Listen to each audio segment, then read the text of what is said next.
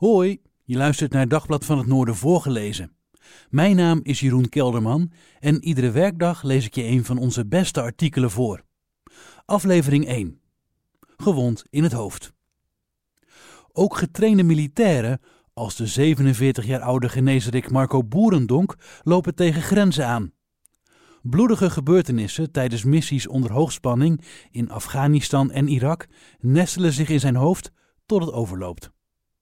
Hij knakt wanneer hij onterecht wordt gearresteerd voor vermeende oorlogsmisdaden. PTSS was hard op weg hem te slopen, maar na jaren breekt eindelijk de zon door. Dit verhaal is geschreven door Bart Olmer. Hij verwijt Defensie niks. Niet het bloed van gewonde militairen dat zijn schoenen doorweekte als combat medic bij het 13e bataljon van de luchtmobiele brigade in Assen. En niet de lichaamsdelen die hij bijeenzocht en niet de constante vrees om op een bermbom te rijden. Niet de bloedveeg op zijn armen na het afvoeren van gewonden naar helikopters of de militaire ceremonies waarbij hij lijkkisten in de buik van transportvliegtuigen zag verdwijnen.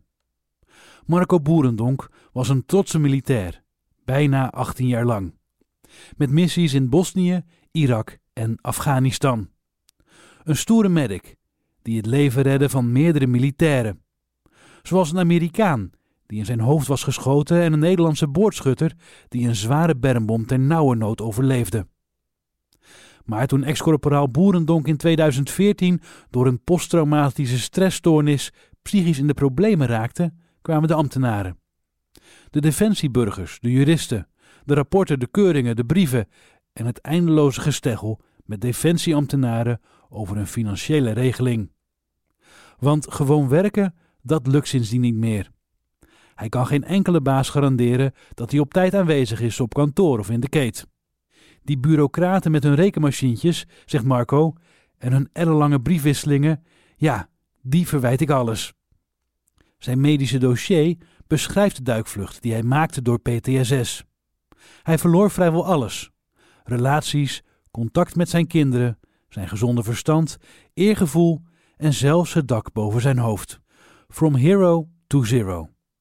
Vijf lange jaren woonde hij in veteranenopvangcentra in Assen en Eelde. Maar nu breekt de zon door. Het jarenlange knokken, samen met raadsman Verre van den Nadort tegen Haagse ambtenaren om financiële genoegdoening, werpt eindelijk vruchten af. Binnenkort krijgt hij compensatie voor de jaren dat hij geen betaald werk meer kan doen. Daarmee kan hij weer een huis betrekken. Momenteel heeft hij slechts een postadres bij zijn vriendin in Arnhem. Formeel is hij dakloos. Vrijdag 31 maart was een stralende dag. In Bronbeek kreeg oud-geneeskundig verzorger Boerendonk het draaginsigne gewonden opgespeld door zijn oud-commandant. En niet de minste waren erbij. Marco Kroon, behangen met de hoge militaire Willemsorde, die hij kreeg voor bijzonder moedig optreden bij vuurgevechten in Afghanistan. En ook tv-maker Boven Evan Dorens was er. Want Boerendonk was een van de getraumatiseerde strijders die deelnam aan de vier jaar geleden uitgezonden RTL 4-serie Bo en de Veteranen. Waarin ze op reis door Noorse fjorden het gevecht aangingen met hun posttraumatische stressstoornis. Marco Boerendonk treedt eind 1993 in dienst. Aanvankelijk bij de marine. In april 1995 loopt hij voor het eerst over de appelplaats van de luchtmobiele brigade in Assen. Als groentje, tussen teruggekeerde Srebrenica-gangers. Nog onwetend dat hij de komende jaren vijf buitenlandse missies zal beleven.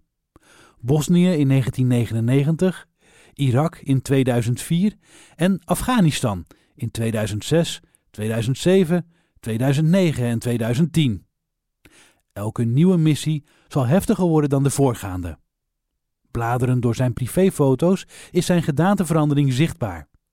Van gladgeschoren joch tot bebaarde man met groeven in zijn gezicht. Als chauffeur-boordschutter van een Patria panzerwagen patrouilleert hij in 1999 zes maanden lang in Centraal Bosnië. In het kader van de Stabilization Force, SFOR. Relatief rustige tijd. Ze keren terug in mei 2000, in de week van de vuurwerkramp in Enschede. Boerendonk voelt zich dan niet meer het groentje. Hij is gegroeid in zijn rol en heeft echte kameraden om zich heen die hem de bijnaam Bem geven. Een afkorting voor bijna een meter, vanwege zijn kleine postuur. Het zijn vier saaie jaren voor Bemmetje, voordat hij in 2004 wordt uitgezonden naar Irak. Zijn functie van wapenhersteller heeft hij verruild voor hulpdistributeur Fourier. En bij die functie hoort een geneeskundige opleiding, Combat Lifesaver. In Irak zit hij bijna vijf maanden. Als wachtmeester Jeroen Severs sneuvelt in een hinderlaag, staat Boerendonk aan de poort als wachtloper. Hij wordt geregeld meegevraagd als collega's erop uitgaan en een boordschutter missen. Marco vertelt hierover: Ik kon goed omgaan met de hitte en deed van alles. Oefende veel met mijn medische uitrusting, met het afvoeren van gewonden. Het was een goede uitzending. Terug op de kazerne in Assen zien officieren dat Boerendonks passie ligt bij medische verzorging. En dus wordt hij na een cursus Primary Life Support geplaatst op een geneeskundige hulppost. Hij wordt genezerik, verantwoordelijk voor medische verzorging en afvoer van gewonden. Geneesrikken zien ook toe op de veiligheid tijdens schietoefeningen. Wanneer hij op een middag op een schietbaan staat in het Duitse Bergen vraagt de commandant: Marco, zou jij naar Afghanistan willen? Vijf dagen later landt hij in Centraal-Azië. De beveiliging van de Deployment Task Force is Boerendonks taak in 2006 in Afghanistan. Deze taskforce herbergt de kwartiermakers van Kamp Holland, het Nederlandse deel van een gigantische militaire stad in Uruzgan. Het personeel en het materieel moeten worden beveiligd, ook buiten het kamp. Deze uitzending is voor de soldaten een stuk spannender. Ze houden rekening met hinderlagen en bermbommen. Marco zegt: Met enige regelmaat was er een zogeheten rampceremonie, wanneer de kist met een overleden soldaat het vliegtuig naar huis ingedragen wordt. Een Amerikaan of een Canadees. Om de paar dagen was er een mortier of raketaanval. Dan zat je weer een paar uur in de bunker. Bij de eerste Afghanistan-tour belandt Boerendonk met een blinde darmontsteking zelf in het veldhospitaal. Marco vertelt: Ik werd wakker tussen de zwaargewonde collega's. Been eraf, verbrand, schotwonden. Lig je dan met je lullige blinde darmontsteking? Ik schaamde me kapot. Ik lag tegenover een Afghaanse tolk. Die was helemaal verbrand. En die overleed twee nachten later. Terug in Assen na een weekje verlof zijn de jongens van de geneeskundige troepen alweer aan het oefenen voor de uitzending naar Afghanistan in 2007. Binnen anderhalf jaar is ook Boerendonk weer in Afghanistan. Ditmaal als geneesrik bij de afvoertroepen. Het is het ruwe werk. Hij gaat mee op missies buiten de poort. En als het erop aankomt, slagadelijke bloedingen stelpen met tourniquets, infusen aanleggen, schotwonden dichten en het afvoeren van gewonden naar een helikopter of hulppost. Ook voor Nederland was het een beladen uitzending, want er zijn heel veel jongens gesneuveld. In datzelfde jaar ontwikkelt hij PTSS-klachten, zo ziet zijn sergeant. De tekenen zijn er bij meer jongens: stiller, banger, luidruchtiger, slecht slapen, hypergeconcentreerd. Marco zegt hier zelf over: maximaal geconcentreerd lukt een dag of twee, drie, maar niet wekenlang. Dat put je uit, dan breek je gewoon. In 2007 was ik ook blij dat we weggingen. Tijdens die missie wordt een collega door scherven geraakt in zijn schouder en gaat Boerendonk s'nachts te voet de bergen in om hem te helpen. De dienstdoende arts wil zijn bed niet uitkomen en Boerendonk verzorgt de gewonde s'nachts met morfine. Bij operatie Spinger in de Belucci-vallei redt Boerendonk het leven van een Amerikaan die in het hoofd is getroffen. Door zijn vinger in de uitschotopening te steken te verbinden en zuurstof te geven, redt de man het. De vader van die Amerikaan bedankt Boerendonks moeder nog elk jaar voor het levensreddende handelen van haar zoon. In 2007 heeft hij de meeste medivacs, evacuaties van gewonde militairen per helikopter, op zijn naam staan. Een Amerikaanse flight attendant zegt bij het aanvoeren van de zoveelste gewonde: Hey, it's you again.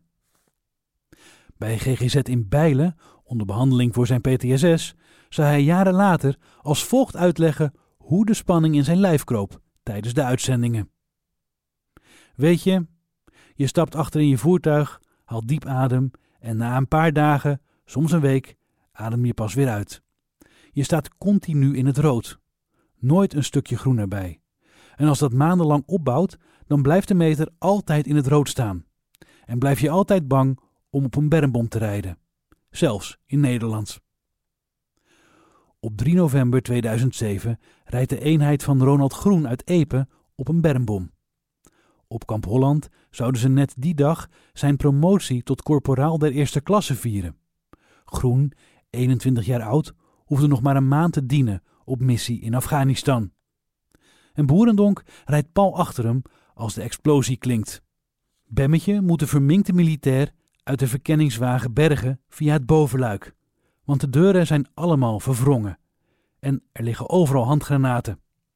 Boerendonk klimt op zijn schoot en zorgt dat het lichaam er kan worden uitgetakeld.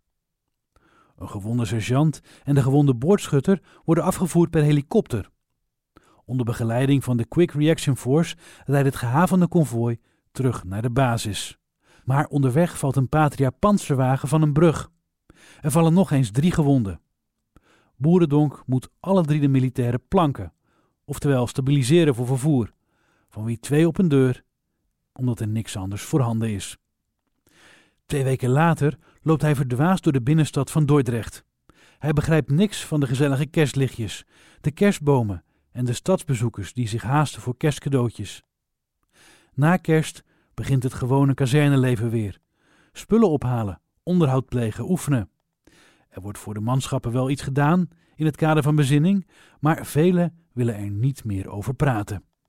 Defensie regelt en betaalt een stage voor Boerendonk bij de ambulancezorg in het gebied van Dordrecht, Rotterdam, Gorkum en Ridderkerk. Van september 2008 tot september 2009 rijdt hij op de grote gele auto. Een heerlijk jaar waarbij hij weinig denkt aan defensie. Marco zegt: Ik moest de dienst verlaten, want ik werd al wat ouder, 34 jaar. Na de stageperiode draait hij enkele oefeningen mee met de geneeskundige troepen, als voorbereiding op een uitzending van eind 2009. Als plots een combat medic kort voor de uitzending afvalt, vraagt zijn sergeant-majoor onverwacht: Marco, wil jij in zijn plaats? Het wordt zijn derde Afghanistan-tour, als onderdeel van een verkenningspeloton uit Havelte. Met z'n drietjes in één voertuig, drie weken voor vertrek, maken ze kennis met elkaar. De spanning is maximaal op die missie. De verkenners zijn lange perioden op pad met hun Fennec-voertuigen. Marco vertelt hierover. We hebben geen gewonden gehad in de eigen troepen, maar we gingen wel veel en ver weg. Normaal duurt een patrouille enkele uren, of één of twee dagen, maar wij gingen een week of twee weken op pad. Ben ooit zelfs vier weken weg geweest. Toen we eens terugkeerden op de basis, herkenden ze ons helemaal niet meer. Dikke baard en vies. Dat was heel spannend, heftig. En om ons heen gebeurden allerlei dingen met andere eenheden. Maar wij ontsprongen toevallig de dans. Tijdens een rit ontploft achter hen een explosief. Dat was bedoeld voor de verkenners. Er vallen veel lokale gewonden en doden. Ook onder de boefjes, zoals ze de Taliban-strijders noemen. In 2010 gaat hij mee met het korps commandotroepen, waarbij heel zwaar wordt gevochten. Boerendonk behandelt vijf zwaargewonde Afghaanse regeringsmilitairen nadat ze op een bermbom rijden. Tot zijn grote teleurstelling krijgt hij in december 2012 functioneel leeftijdsontslag. Ondanks een topaanbeveling van zijn sergeant-majoor, die zijn drive en passie roemt, wordt hij vanwege zijn leeftijd niet toegelaten tot de opleiding tot algemeen militair verpleegkundige. Marco vertelt: Ik zou 41 of 42 jaar oud zijn als ik die vierjarige opleiding had afgerond. Dan ben je te oud om als sergeant bij een infanterieeenheid rond te lopen. Er schuift een duistere wolk voor de zon. Dan val je in een gat, zegt Boerendonk. Alles wat hem definieerde, is hij niet meer. Ik miste mijn maten, vertelt Marco, mijn collega's, mijn vrienden. Hier op straat probeert iedereen je portemonnee te stelen. In de WW probeert hij als ambulancechauffeur aan de bak te komen, in Friesland, Groningen en Drenthe. Ik heb zelfs brieven geschreven dat ik de feestdagen wel wilde werken, onbetaald, zodat de chauffeurs ook eens vrij hadden. Zijn moeite is te vergeefs, want hij knakt op het moment dat een aanhoudingseenheid van de marechaussee hem op 26 maart 2013 om half zeven ochtends van zijn bed ligt, bij zijn vriendin in Jubbega. Het huis is omsingeld met meerdere voertuigen. Hij wordt beschuldigd van oorlogsmisdaden in Afghanistan. Samen met anderen zou Marco Boerendonk over lijken hebben geplast en met de hoofden hebben gevoetbald. De beschuldigde is verbijsterd. Hij? Oorlogsmisdaden? Marco vertelt hierover. Ik werd twee dagen lang verhoord, van ochtends acht tot middags vier uur. Dat was heftig. Ik had buiten de verhoren alle tijd om na te denken. Wat de fuck doe ik hier? Verdacht van iets vreselijks. Ineens een zero. Ik stond op een voetstuk als geneesrik, als medic. Je hebt mensen het leven gered en dan word je ervan verdacht over mensen heen te hebben geplast? Er zouden foto's circuleren, maar Boerendonk kreeg die niet te zien tijdens de verhoren. Die foto's waren waarschijnlijk van omgekomen Afghanen en die beelden gingen rond op USB-sticks op de kazerne. Iedereen had het over die foto's. En dan wordt hij plots vrijgelaten. Een paar weken later krijgt hij extreme rugpijn. Een arts geeft hem pijnstilling en spierverslappers. En ineens, patsboom, was ik helemaal down. Full-blown PTSS, een volledig ontwikkeld posttraumatisch stresssyndroom. Hij heeft allerlei klachten. Achtervolgingswanen, controledwang, boosheid, sociale isolatie, slaapproblemen, heftige dromen, herbelevingen. Hij staat eigenlijk permanent in overlevingsmodus. Reageert primair vanuit zijn militaire skills en drills. En dat put hem uit. Tegen de simpelste dingen ziet hij op. Bij elke knal is hij terug in het uitzendgebied. Snel boos en mensenmassa's verdraagt hij niet. Relaties bezwijken onder zijn korte lontje en hij verliest het contact met zijn kinderen. Marco Boerendonk is nog maar een fractie van de zorgzame vader en collega die hij was. Hij reageert woedend als hij politie of marechaussee ziet. In Heerenveen flipt hij bij een opstootje met agenten. Twee agenten kunnen hem niet in bedwang houden, totdat een derde politieman mij vol in mijn gezicht sloeg. Het licht uitging en ik wakker werd op de achterbank van een politieauto. Op 6 december 2013 krijgt hij een brief van het Openbaar Ministerie. Zijn zaak is geseponeerd, wegens gebrek aan bewijs. Geen excuses, niks. Voor de oud-militair is het dan te laat. Hij is compleet van de wereld en leidt een zwervend bestaan. De achtervolgingszwanen dwingen hem tactisch te rijden naar zijn ouders in Rotterdam.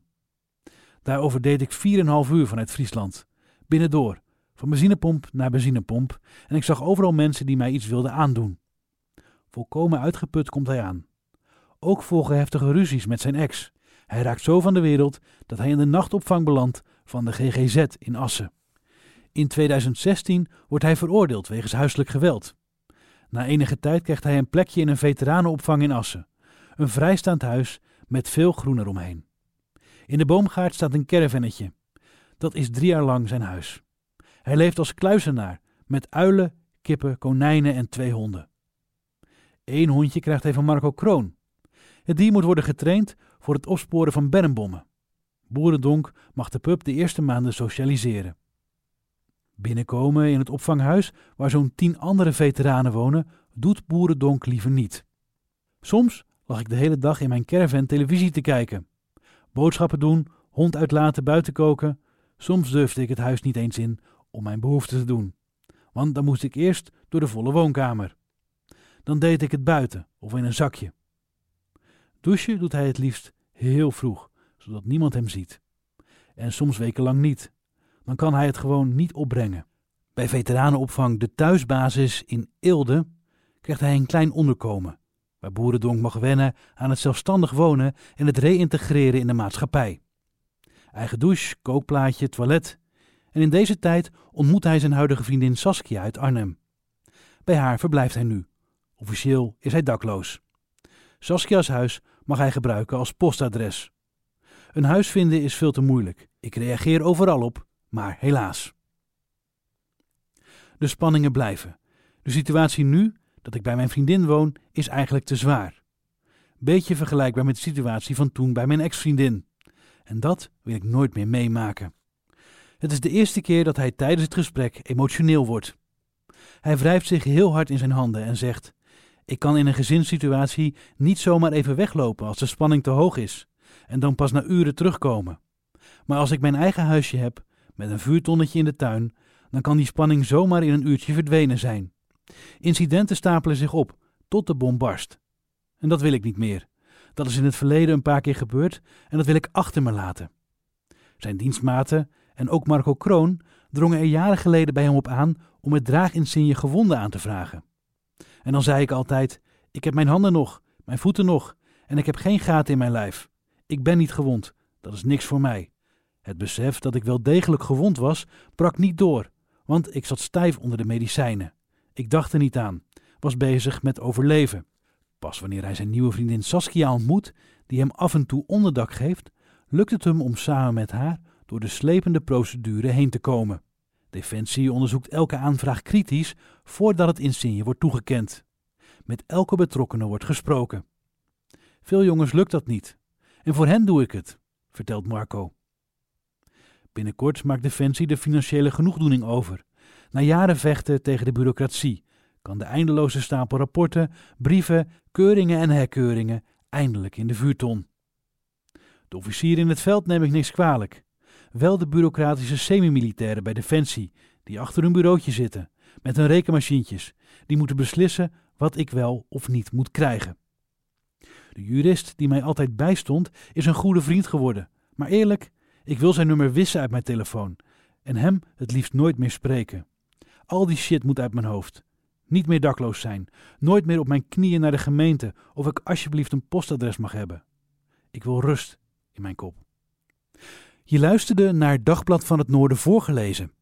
Mijn naam is Jeroen Kelderman en iedere werkdag lees ik je een van onze beste artikelen voor. Dit was aflevering 1. Het artikel werd geschreven door Bart Olmer. Wil je zelf meer artikelen lezen? Ga dan naar onze website dvan.nl.